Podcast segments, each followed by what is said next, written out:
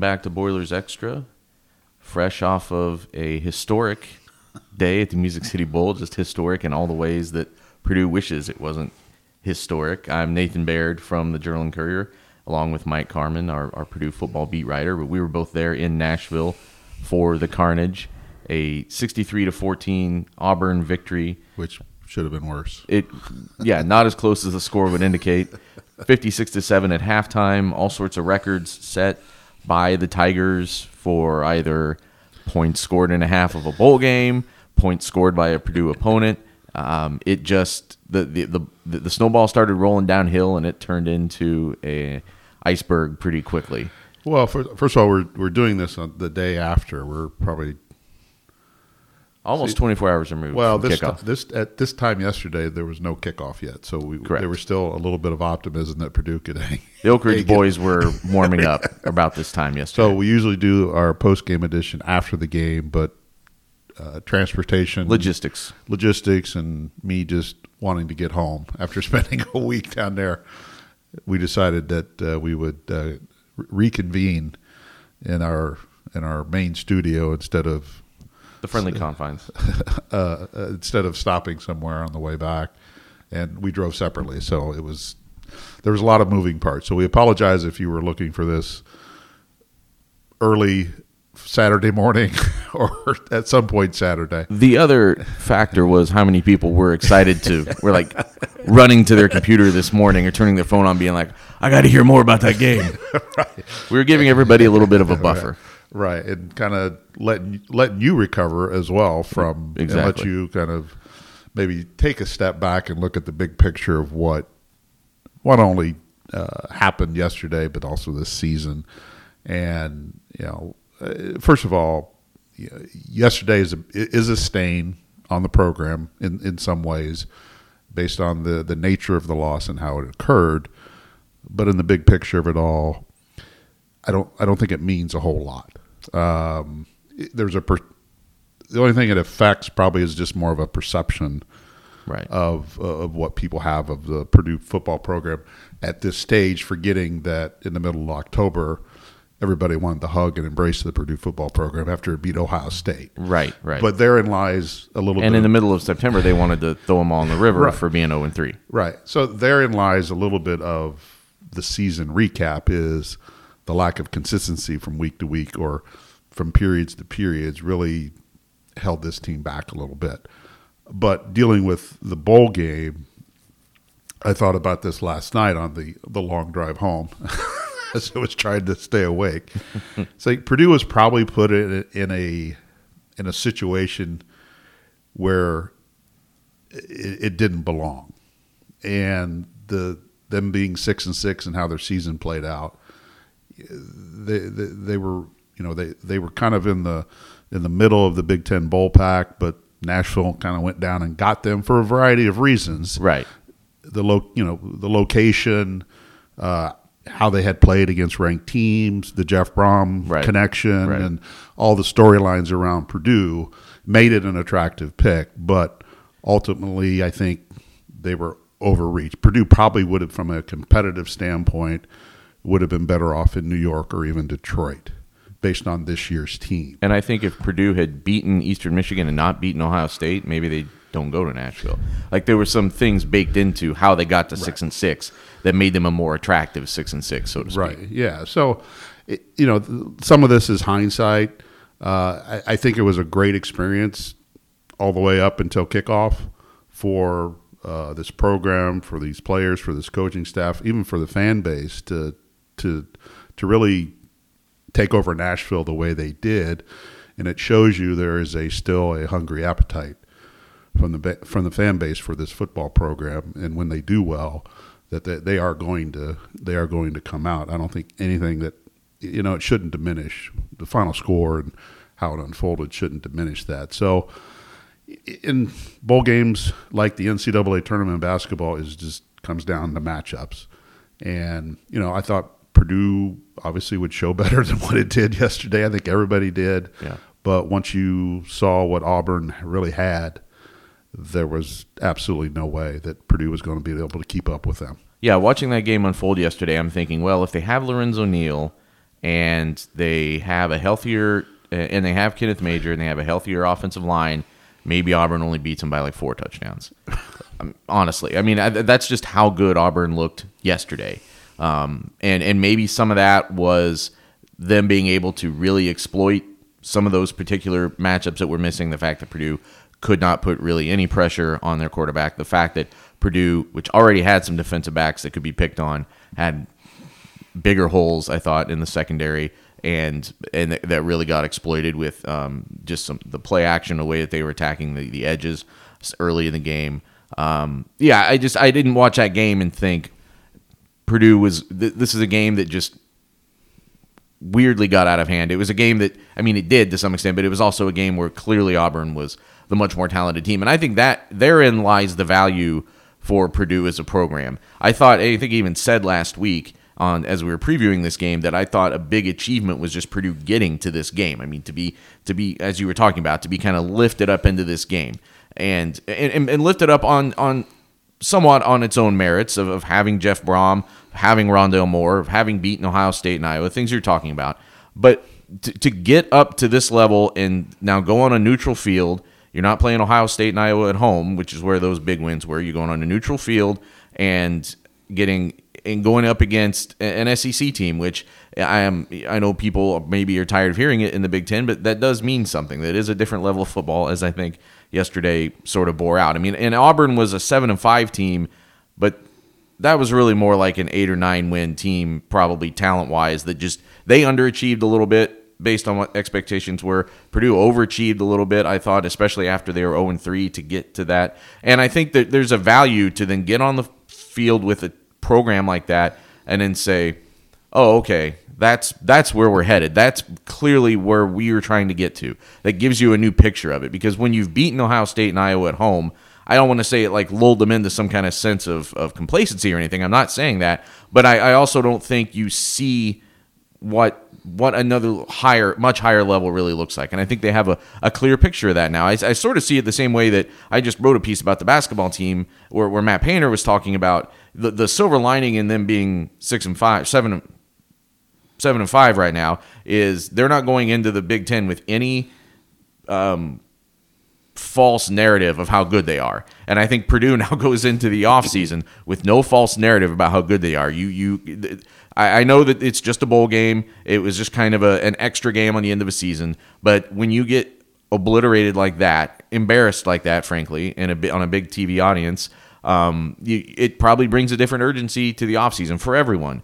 And again, yes, they were probably pushed above what they what they should have been, but I think there's a value in it long term because now it, it gives them an, a, another level to kind of reach for more, and, and they get to see it in a more visceral way than they would have yesterday at this time. Well, and the other part of not not all SEC teams are created equally. Quite true, yeah. You know, you know, two, you know, in Brohm's first year, they go to Missouri and just beat the crap out of Missouri, right? Which is an SEC program uh, by name, maybe not by not by right. tradition because they haven't been there that long. And you know, this year they they play Missouri again to a three point game and um, early in the year. So you you you really couldn't take stock of what you what Purdue did against Missouri and apply it to Auburn because Auburn it would be you have Alabama and then in that next tier of SEC teams uh, you know then there's Georgia and then there's Auburn and there's that group and Auburn clearly is in that group when you when you look at just the talent level on their roster and what and what they do and you look at what you know they lost five games you know you, you start to you start to wonder oh my god what look at who they lost to. Right. I mean, they lost to a really what is considered a, a an average to below average Tennessee team. Mm-hmm. So what happened but, in those games that allowed them right. not not to win? But uh, the same way that Ohio State fans right. were looking at Purdue and yeah. thinking they lost Eastern Michigan at home. Yeah. They after forty nine to twenty, you, you, lost to them at home. Right. Like, what, that's why it, it's just really, and I've always said this: college football week to week, it just really never carries over. Right. It's just whatever happens on that day happens, and that is the moment that that you live in. And you know, you start to think, well, if Auburn and Purdue, Purdue played ten times, would Auburn win all ten? Oh, based on yesterday, no, yes, no, but nine, but nine, nine and a half. But, yeah, but based on yesterday, you're thinking there's no way. But at some point, you close that gap a little bit with Well, yeah, I mean, if it- Tim Kaysen gets the interception, Exactly. you're tied. That's that's that's the only thing that happens in that situation. You're How about tied. if Purdue just receives the opening kickoff and Yeah. you get to go out? You on offense first. You go out and set a different tone. I'm not saying it changes the outcome of the game, Right. but it, it does. It does potentially narrow the gap a little bit. When you look at the two most recent games in Purdue history that resembled what happened yesterday, they were on the other side of it in some ways. Maybe maybe you'd include the Minnesota game, but I would look at the Ohio State game and I'd look at the the the Missouri game from last year. Um, maybe later in the in the Ohio State game, but that Missouri game where you know Purdue's going on the road uh, against a team that was just kind of mired in something at that point. And once Purdue got a little momentum, there was really nothing Missouri could do. It was just one of those days. So uh, not and again, Purdue was was the better team that day, as Auburn was the better team yesterday. But there are different factors that sometimes play into why those things get so sideways. I think Purdue's personnel situation factored in yesterday. Right, and you look at the Auburn's first touchdown. There was a blown coverage by Jalen Alexander, the middle linebacker, Hmm. who didn't get out. His responsibility was the running back coming out of the backfield, and he was way late Right. coming coming to try to to try to defend him, and he was wide open, and and he took it to the house. If, if Cornel Jones is is healthy enough and is able enough, is he in position to make that play? So because of some of the attrition that's happened on defense, you were playing with guys that and Jalen Alexander has played this year, uh, but that's just it shows you just how fragile this Purdue roster is. It's fragile when you play Eastern Michigan, and then when you play a team like Auburn, you just really get exposed in a lot of different areas. And you know Auburn had a full month to to kind of find those areas. Probably didn't take them long right. in the scouting process, but it just it, it, it again it, it it might heighten uh, what needs to happen to this program, but I also think you know some of the reinforcements are already on the way, and I don't think it changes anything as far as where this program can go. Um, you know, the type of players it can recruit. Uh, I, you know, I think the coaching is solid. I think um, there's a lot of things about this football program right now that it remains in great hands, and I think the future is just is is really still bright. But there's a different world of college football that the next time you're in this position, that you're in a bowl game against an SEC opponent, how far have you progressed with your program? Whether it be Auburn, whether it be Mississippi State, whether it be a Georgia or whatever, whoever you would get in two or three years, if your program's in that position, you know, okay, how far have you closed the gap at that point? And that's not that's not an answer we're going to know until that actually happens. Yeah, when we and also when we talk about closing a gap, I mean the same Purdue team. Pur- Purdue is the team that lost at home to Eastern Michigan, and it is the team that lost at Minnesota, and it is the team that got destroyed yesterday in Nashville. But it's also the team that beat Ohio State and, and beat them going away. They're also the team that beat Iowa. They're they you know and beat Boston College that was a also qualified for a bowl game didn't get to, and started a bowl game didn't get to finish it. I mean they they are all of those teams. There's just a there's just a big variance right now in what you're getting from this program on a week to week basis. So closing the gap against a team like a program like Auburn, uh, the, the the the better teams, maybe not the the very best teams in the SEC because those are going to be the best teams in the country, but the, the the Auburn level of teams, closing that gap is really just about closing the, or redu- removing that variance from from your performance, just being able to more consistently come up with the kind of performance that that beats those teams. Right, and and this was you know and we're really, uh, not really surprised by the up and down nature of this team. No. this year because they were so young on defense. They only had four players, four starters coming back, and that first half against Northwestern, it showed just how young and experienced that they were. And they did gain experience. They did gain some confidence, but you know, as Jeff Brohm alluded to in the press conference after the Auburn game, throughout the last couple years, they've had to to mask Yes. a lot of deficiencies, and they've and they've done it, and they've they've been able to overcome that until yes until Friday when when it just kind of got away from them, and they you know and they they know inside that building where those deficiencies are and what they've tried to do to overcome it.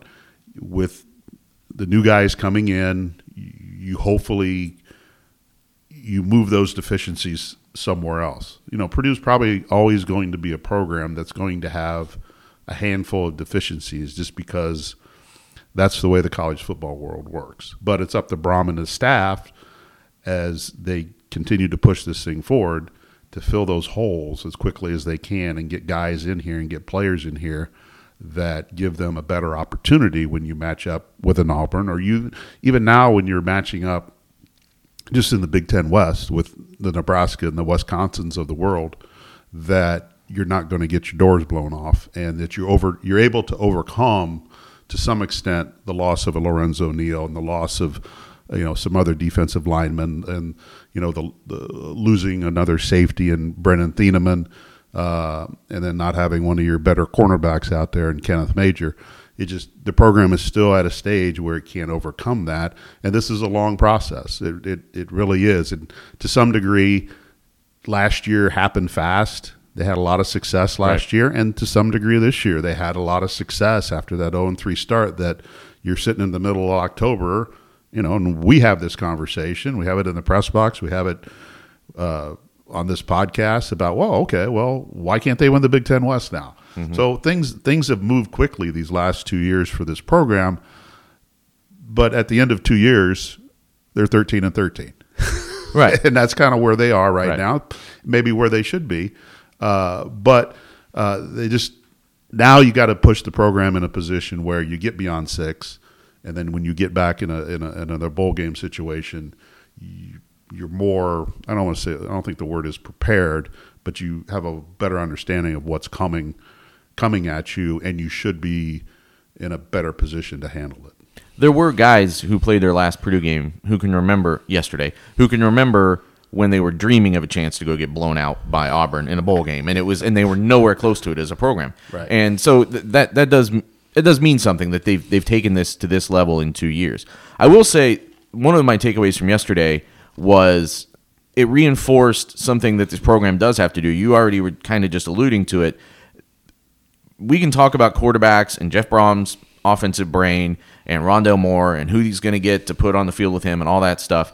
But there's a this team does need to take it up a notch up front on both sides of the ball. And yesterday, to, to, to play at that level, to play it, to, to go to try to go win a bowl game against a team like Auburn, there, there's that's one of the jumps that this program has to make. You've got to find more depth on the offensive line because they at times seemed like maybe there was five guys they trusted, maybe six if you really squinted, but that, that's not going to cut it. You've got to find more guys than that. They they know that. I wouldn't be telling them anything they don't know if they're even listening to this, which they shouldn't be. They should be out coaching their team. And if and, you are, send me a text just so you know that we are you are listening. And and and defensively, I mean, you know, uh, Lorenzo Neal is a very good football player, but taking him out of that shouldn't have just brought the whole house of cards crashing down. And it seemed like it did a little bit. It seemed like that made it almost impossible for this team to. Well, you know, when you look at Lorenzo again, uh, you know, I know Purdue, there's a domino effect. Well, but. Purdue also stepped out of its league yesterday, right? But you know, they lost Lorenzo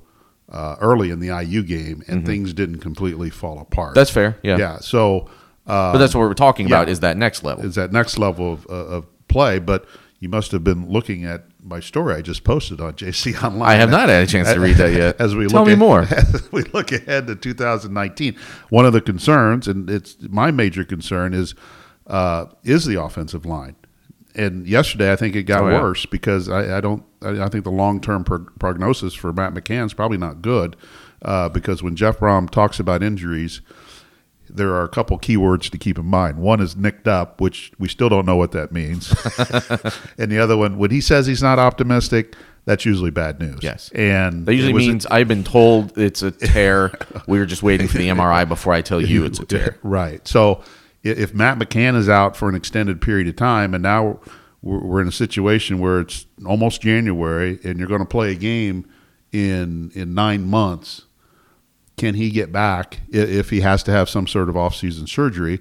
And he's he's he's an anchor. He's a guy that you are counting on next year, along with Grant Hermanns, to to kind of to be the to be your tackles to give you some stability at that line because you really have to address the middle.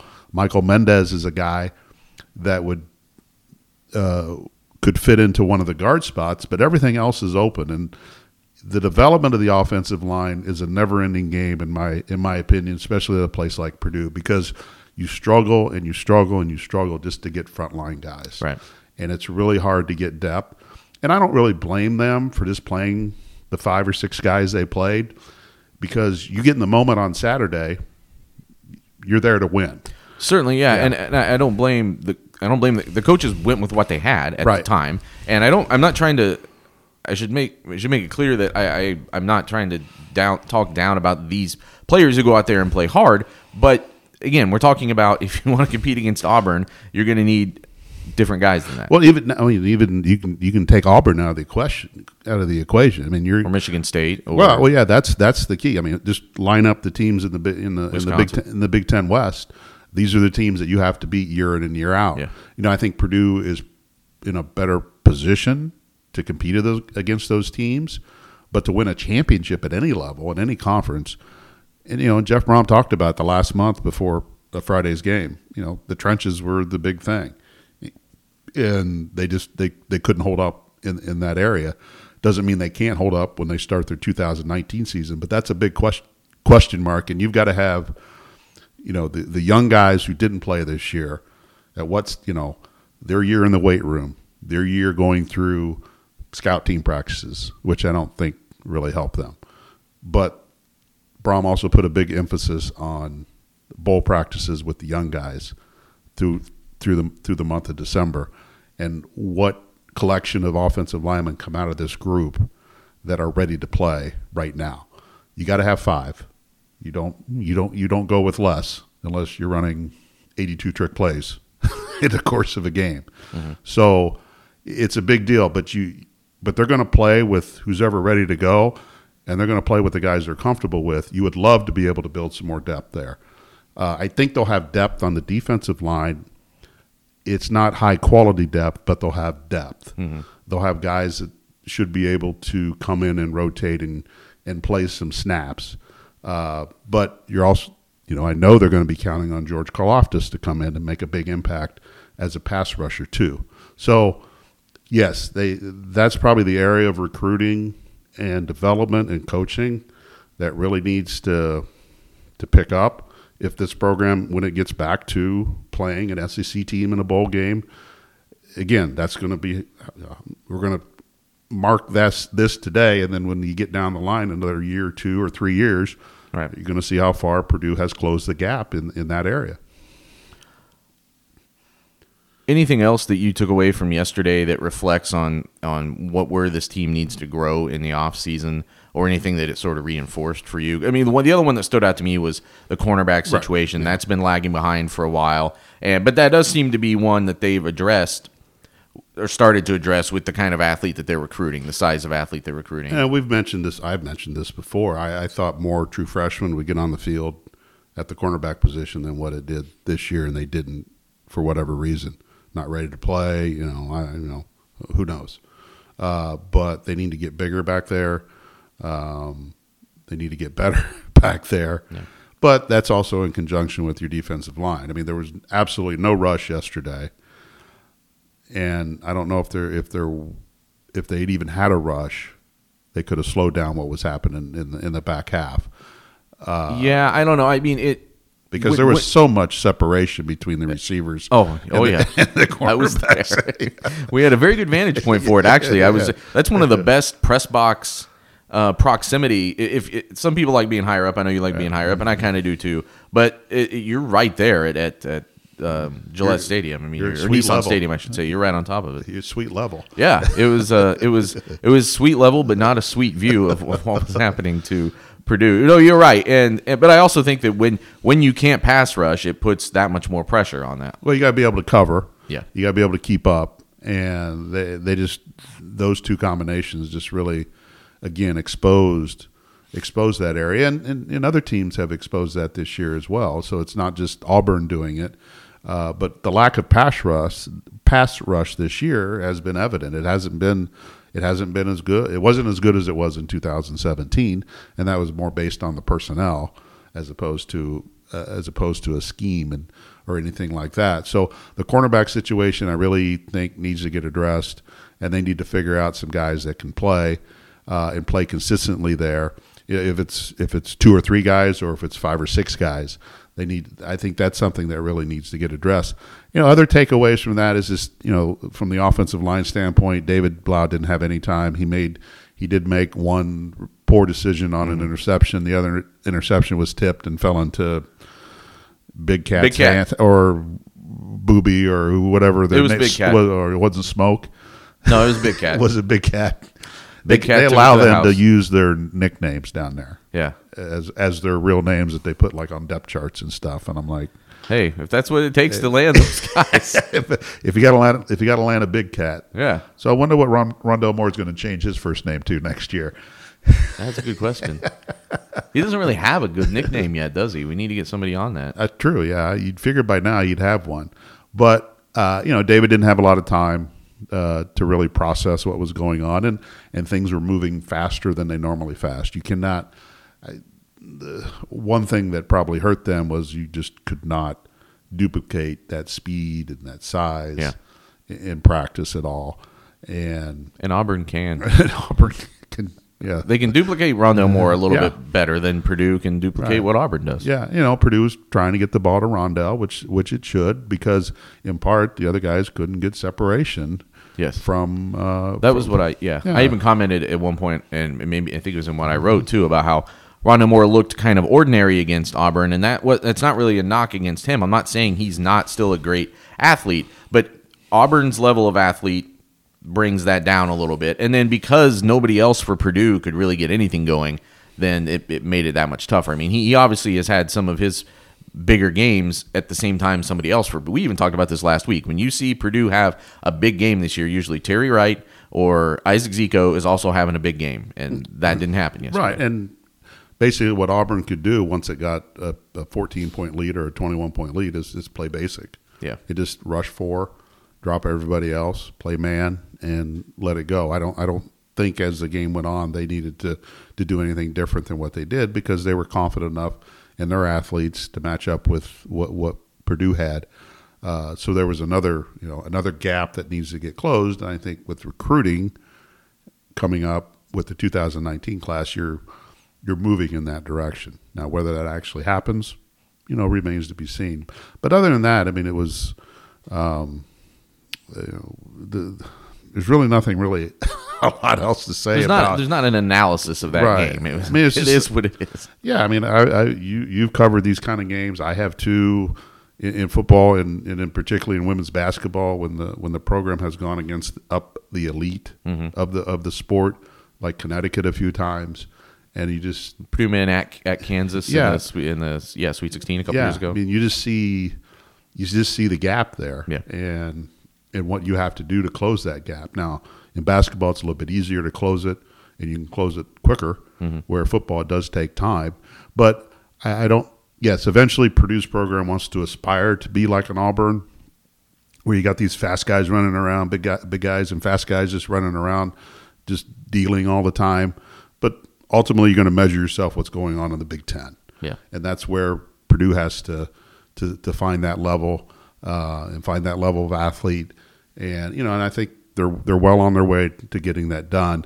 Uh, so, you know, the, the game was what it was, and it'll soon kind of just kind of drift drift off in the background.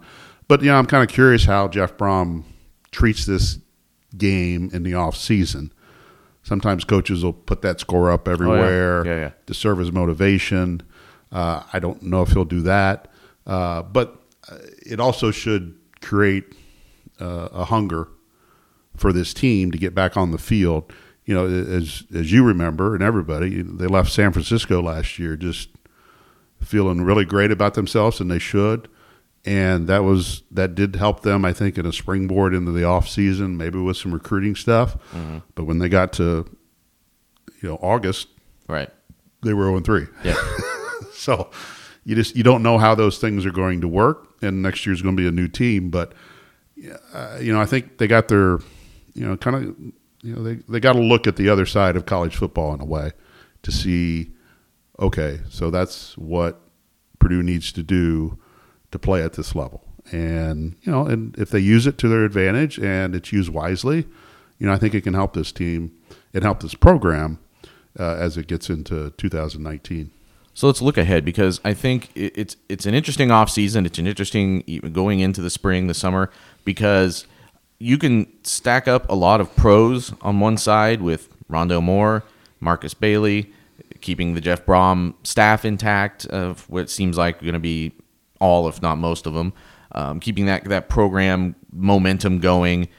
You know, another year with the Performance Center, all of those things. And then I've got a long list of, of just kind of shoulder shrugs right now. You know, Elijah Sindelar's health, assuming he's the, the main quarterback to start the year.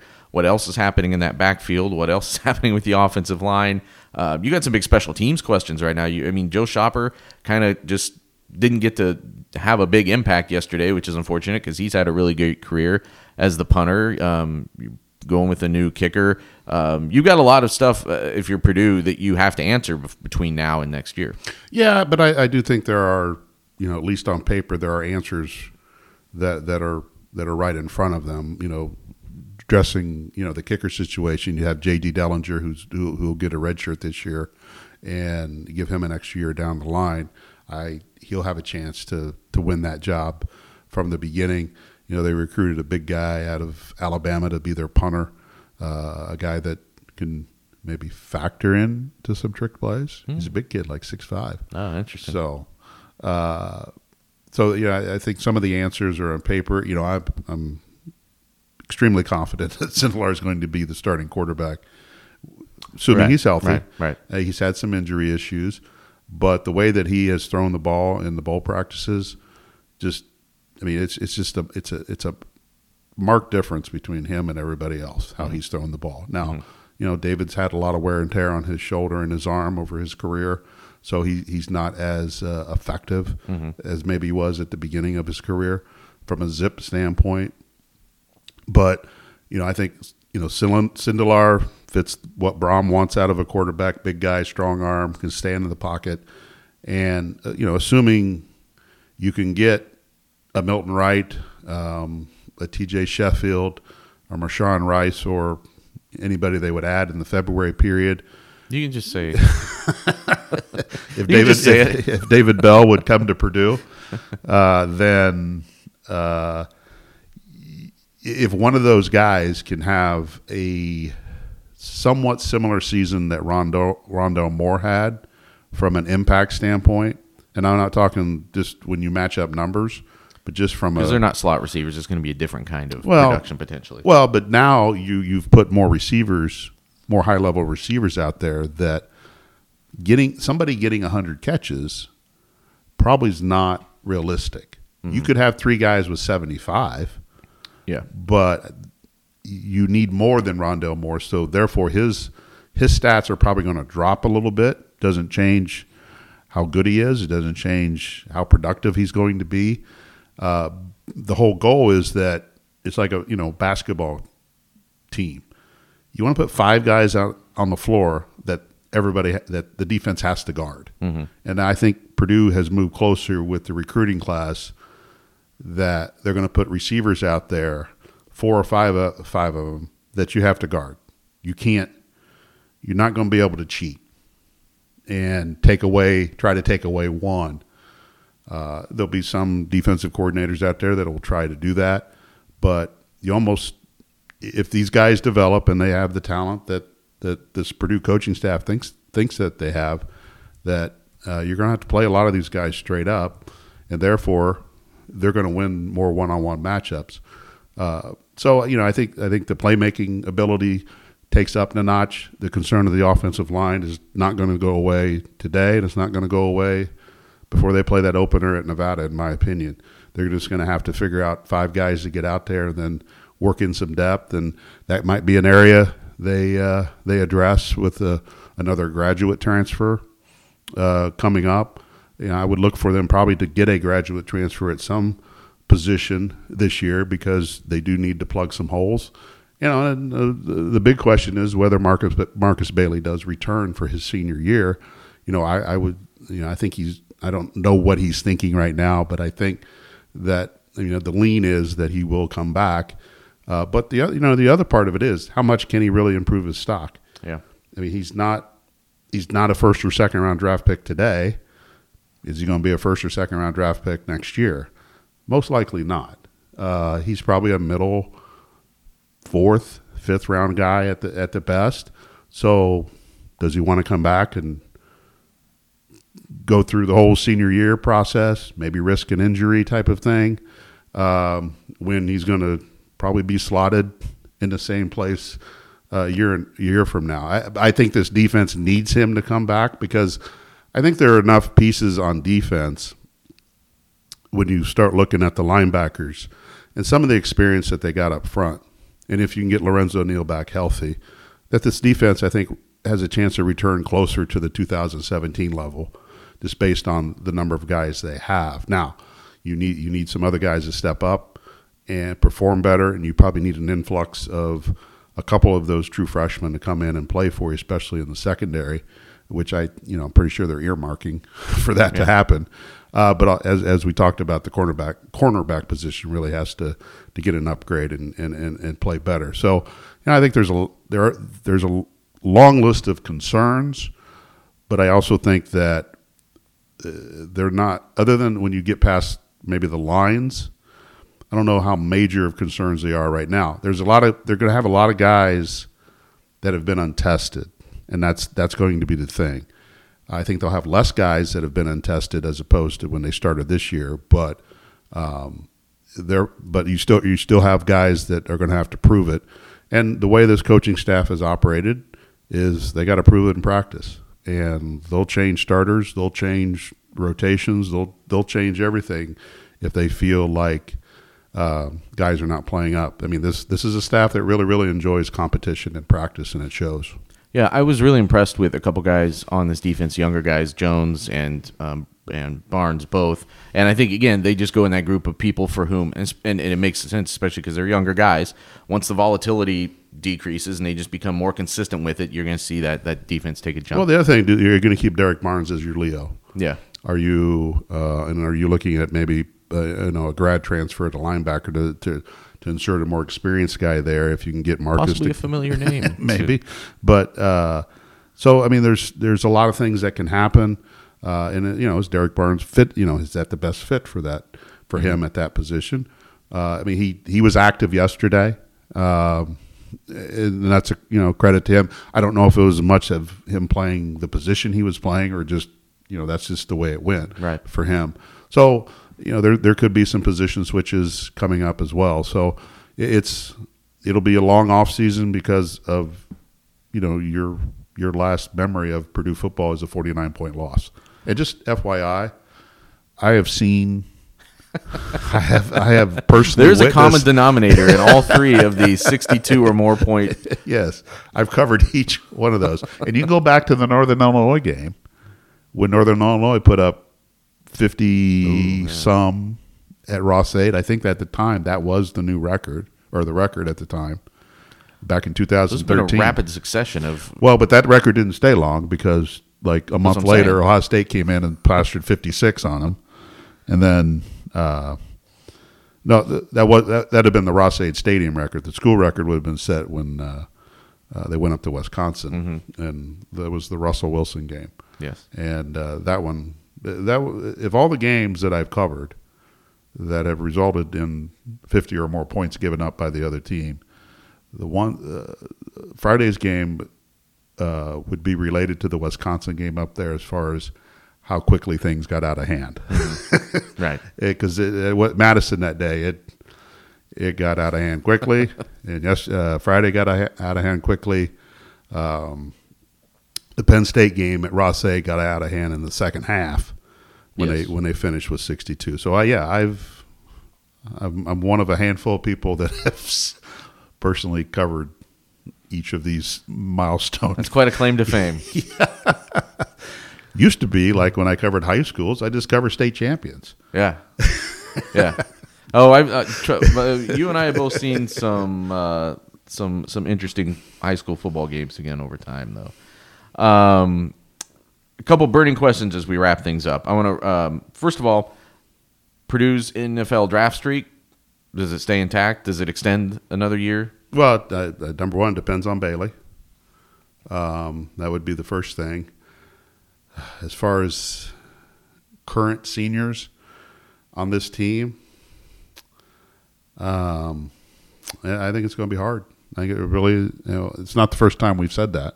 That you know, we we thought that maybe, you know, a couple years ago it would come to an end, but um, this might be the year it does come to an end if if Bailey's not involved. And you know, I got to think if he goes early, you know, he's getting a pretty good feel that not he's not first or second round, but But he will get he, he would get picked. Um, so I think that's one factor in that, but I, I don't know unless I'm trying to look around the team and think of who else it might be, and it's unless No. somebody like unless unless Joe Schopper impressed somebody who needs a punter in the seventh round. it's usually not the case, Right. And and I don't, I don't know how. I mean, I think Joe would go for it, but I don't know how motivated he is to play in the NFL. Hmm. He's going to be a pharmacy guy, Okay, so he's probably going to make more money. maybe yeah, that's a good point. But I mean, I, yeah, I mean, he would be a possibility. You know, you know how the NFL values quarterbacks, Yeah, and you know, would someone take David Blough in the seventh round? Uh, with his intangibles and everything else. well, I mean, just the kind of, I mean, he's he's a great guy to have in your locker room. He's a great guy to have in camp. Um, you, you know, you get down there, you don't you don't know how um, teams evaluate him. He's going to have to to show some things in his workouts and his pro day, and um, I know I know he's in one All Star game. So you know, but that you know he's got some limitations that he's not going to be able to overcome either. yeah, Um, so he would be one, but you know, you start looking across the offensive line. Kirk Barron would, I think, he's already kind of prepared himself to be an undrafted free agent. Um, you know, and defensively, that other than Markus, you know, Thieneman, he's probably an undrafted free agent yeah, guy. Yeah, Uh, but which is which is sometimes better than being drafted in the seventh round. You get to kind of go pick your your your your spot to some extent. But again, someone really has to value a guy like that. They really have Yeah. to have a specific, see a vision for him for a specific role. You know, and you know, again, uh, there's a lot. I think a lot of seniors on this team that will get invited to camps, or at least get an opportunity to get to get invited to to the main camp.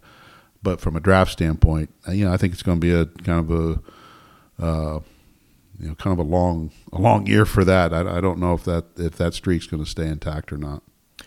Yeah, one thing they also don't seem to have right now is like what Purdue had with Anthony Brown a couple years ago, which is like a guy who's going to go to a camp or go to go to the combine and run a number that automatically makes you like a fourth, fifth round guy. I mean, they, they would need th- that's also something that could happen. Somebody just goes and, and runs that four, three, forty or whatever at the right position, and and somebody grabs them. Somebody takes a flyer on that based Well, off of Terry those- Wright can do that, but I'm not sure he's going to be to be that to be that guy. Yeah. Um, and also, so let's run down the schedule real quick next year. You already mentioned opener at Nevada, uh, a bowl team. They're actually playing as we speak. Home against Vanderbilt, another bowl team. Home against TCU, another bowl team, sort of. uh, Well, who? Okay, let's let's. What program would you rather be this week, TCU or Purdue? yeah, I don't know. So, I mean, It's seriously, one, yeah. I mean, everybody everybody's talking like crap about the Cheez-It Bowl, which you should never talk crap about Cheez-Its. Number one. No. But I mean, everybody's like, "That's the worst bowl game in the history of bowl games," type of thing. You know, we have too many bowls. We'll never have too many bowls, first of all. but who would you rather be, TCU or Purdue? Right now, Well, TCU won its bowl game. they did. I mean, what? I mean, uh, there's different degrees of Yeah. you know how people That's view fair. these things. And was it uh, Army beat Houston like seventy to seven? I, I missed that one, but yeah, I, I, I see what you're saying. Right. But anyway, Uh, they do get TCU at home, uh, and that's that's that's a really good program, regardless of kind of the year that they've had, because they've they've had a lot of injuries at the skill positions. And Gary Patterson is viewed as one of the Yes. the one of the best coaches in this game, and to be honest, he probably should be at a more high fi- high profile program than what he's at. And I think he's had opportunities to move on, but credit to him, he stayed there. I mean, to me, that's kind of a fascinating game for Purdue because it's a. I think all a- three of those first yeah, three games it's, are. It's a marquee opponent um, in the eyes of college football world. May not be a marquee opponent to to the outside fan, but that's a you know that that's going to be a really interesting game as as that as that gets closer. I mean, this is this is a challenging schedule. I mean, that, so that's the first three. Your your Big Ten opener is at home against Minnesota, which really came on kind of towards the end of last year. They seem to maybe be turning towards something. Then you got to go at Penn State, never easy. Home against Maryland for homecoming. At Iowa, never easy. Home against Illinois. Home against Nebraska. At Northwestern. At Wisconsin, and you're home for the bucket game. Yeah, I mean, I, I think when you when you look at the crossovers you're getting Maryland, uh, you're getting Penn State, and that takes the place of Michigan State and Ohio State.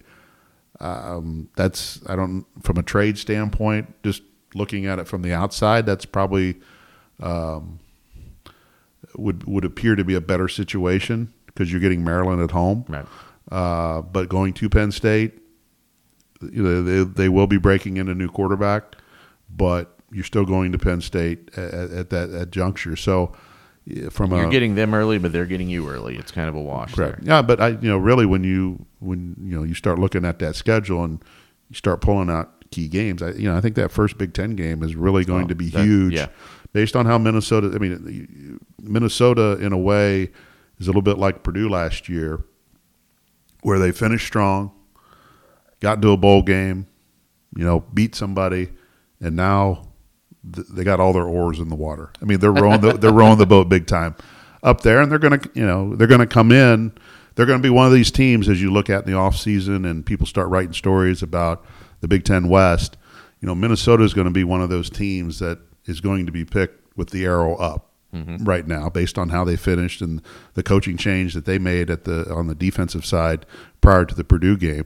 Uh, you know, I thought Purdue had a chance maybe to be one of those teams, but I think the lingering effect of this bowl loss will probably will will will stick with people that that put these things together instead of maybe just looking at the the bigger picture of it all. Maybe, but I think they'll also see Rondale Moore on that sheet. They'll see. I mean, I and and and with just even a little bit of research, you see how good Markus Bailey is. You see what Elijah Sindelar could do. I mean, so yeah, we'll see. But I I, I know I'm looking at this schedule and I'm thinking you could be Purdue could take a step up next year, but it's it's not going to be just some easy jump. I don't think to that eight nine win plateau. I mean, this is a this is a tough schedule that they have to. Uh, they're going to have to. I mean, you can't falter at Nevada, and you know, in reality, you need to win those two home games against. You know, Vanderbilt's a program; it's an SEC program, but it's probably in the level of of, of a Missouri, not an Auburn. right. Uh, so that that's Purdue and Vanderbilt to me are so comparable in a lot of ways. But you know, Vanderbilt the other night, uh, their, their running back Ke'Shawn Vaughn,